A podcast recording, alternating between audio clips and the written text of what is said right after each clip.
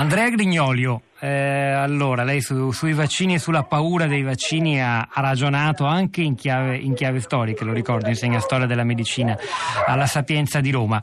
Da dove viene questa paura? Forse bisogna riannodare un po' di fili della storia recente, in particolare credo un capitolo decisivo fu segnato dalla pubblicazione su una delle più autorevoli riviste scientifiche del mondo, Lancet, di un articolo di un certo dottor Wakefield che seminò un panico che non è mai rientrato circa i legami tra la vaccinazione e l'autismo. Dico bene?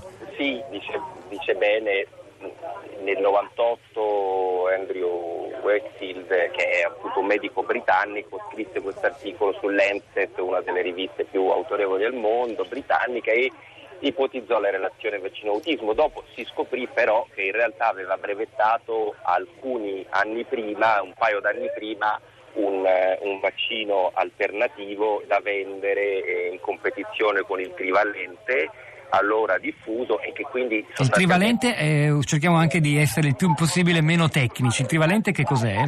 Il trivalente è un vaccino morbillo, parotite rosolia, quello che eh, l'MPR o MMR nel mondo anglosassone e eh, appunto tra altre cose Woodfield aveva già anni prima cercato di attaccare il vaccino contro il morbillo. Insomma quello che voleva fare era sostanzialmente distruggere l'immagine di questo molto diffuso e utilissimo eh, vaccino per poter vendere il proprio. Non solo per far ciò Woodfield aveva preso i 12 bambini dell'esperimento li aveva presi da uno studio legale che stava facendo una class action contro casa farmaceutica produttrice, cioè ciò che è più impensabile per uno studio scientifico, prendere le persone malate da mettere in un campione per dimostrare che si sono malate per una determinata causa.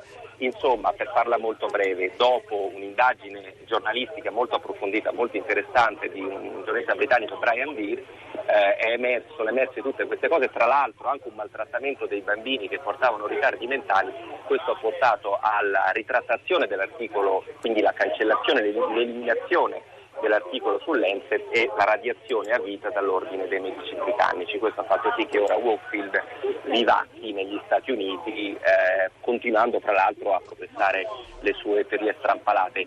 Vorrei aggiungere però un fatto che al di là di c'è un fatto certamente grave, innanzitutto che la rivista eh, Lancet abbia impiegato 12 anni a ritirare l'articolo e questo abbia, abbia, permesso naturalmente alla rete di costruire siti, complottisti, teorie, in effetti insomma era, era, l'articolo era sull'Enset, non era sul giornalino della parrocchia e, e, poi sappiamo che nel momento in cui poi queste cose vengono ritrattate non, non, non, ormai diciamo, l'immagine è, è distrutta. Però volevo aggiungere anche un altro fattore, e cioè che la mia generazione, che è una cosa che spesso si dimentica, ma la mia generazione, cioè la generazione che va dai 35 ai 45 anni, è la prima generazione che ha perso la percezione delle malattie proprio grazie al, al, successo dei vaccini. Voglio dirlo in modo molto semplice, mentre mia madre e mia nonna hanno avuto in classe un bambino eh, sfregiato dal vaiolo o eh, reso paralitico dalla polio, noi non abbiamo più per fortuna avuto questa esperienza. Questo fa sì però che la, la, mia generazione, cioè i genitori che attualmente non vaccinano, lo facciano anche perché è calata la percezione sociale del rischio e questo da un punto di vista storico è interessantissimo. Nel libro dedico il secondo capitolo, cioè è un'equazione storica nel momento in cui, valida nel Settecento, nell'Ottocento e nel 1900, e cioè ogni volta che cala la percezione sociale del rischio e le, le persone tornano a non vaccinarsi. Poi cosa succede? Succede che naturalmente le malattie infettive ritornano e si vedono le file di fronte alle unità sanitarie locali, con i genitori, con i bambini in mano che pregano perché ci siano lotti di vaccini disponibili. Questa è un'equazione eh, incredibile e allora qui subentrano ragioni neurofisiologiche legate alla percezione del rischio. Dal punto di vista diciamo, culturale sono, e storico ci sono dire, due grandi posizioni, ci sono le opposizioni alla vaccinazione per ragioni eh, diciamo sostanzialmente religiose, specie negli Stati Uniti è molto forte, e poi ci sono per ragioni politiche.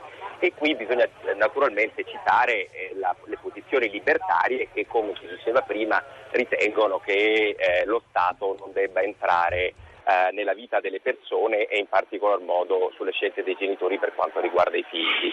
Però va specificato anche una cosa, che il grande dibattito che è presente per, peraltro sull'articolo 32 della nostra Costituzione che prevede appunto in alcuni casi come la vaccinazione o il trattamento sanitario obbligatorio, il TSO, eh, diciamo, l'utilizzo eh, diciamo, del, dell'autorità sulle decisioni dei singoli, va detto che lo Stato, cioè, la vaccinazione non è un fatto individuale, ma è un fatto collettivo.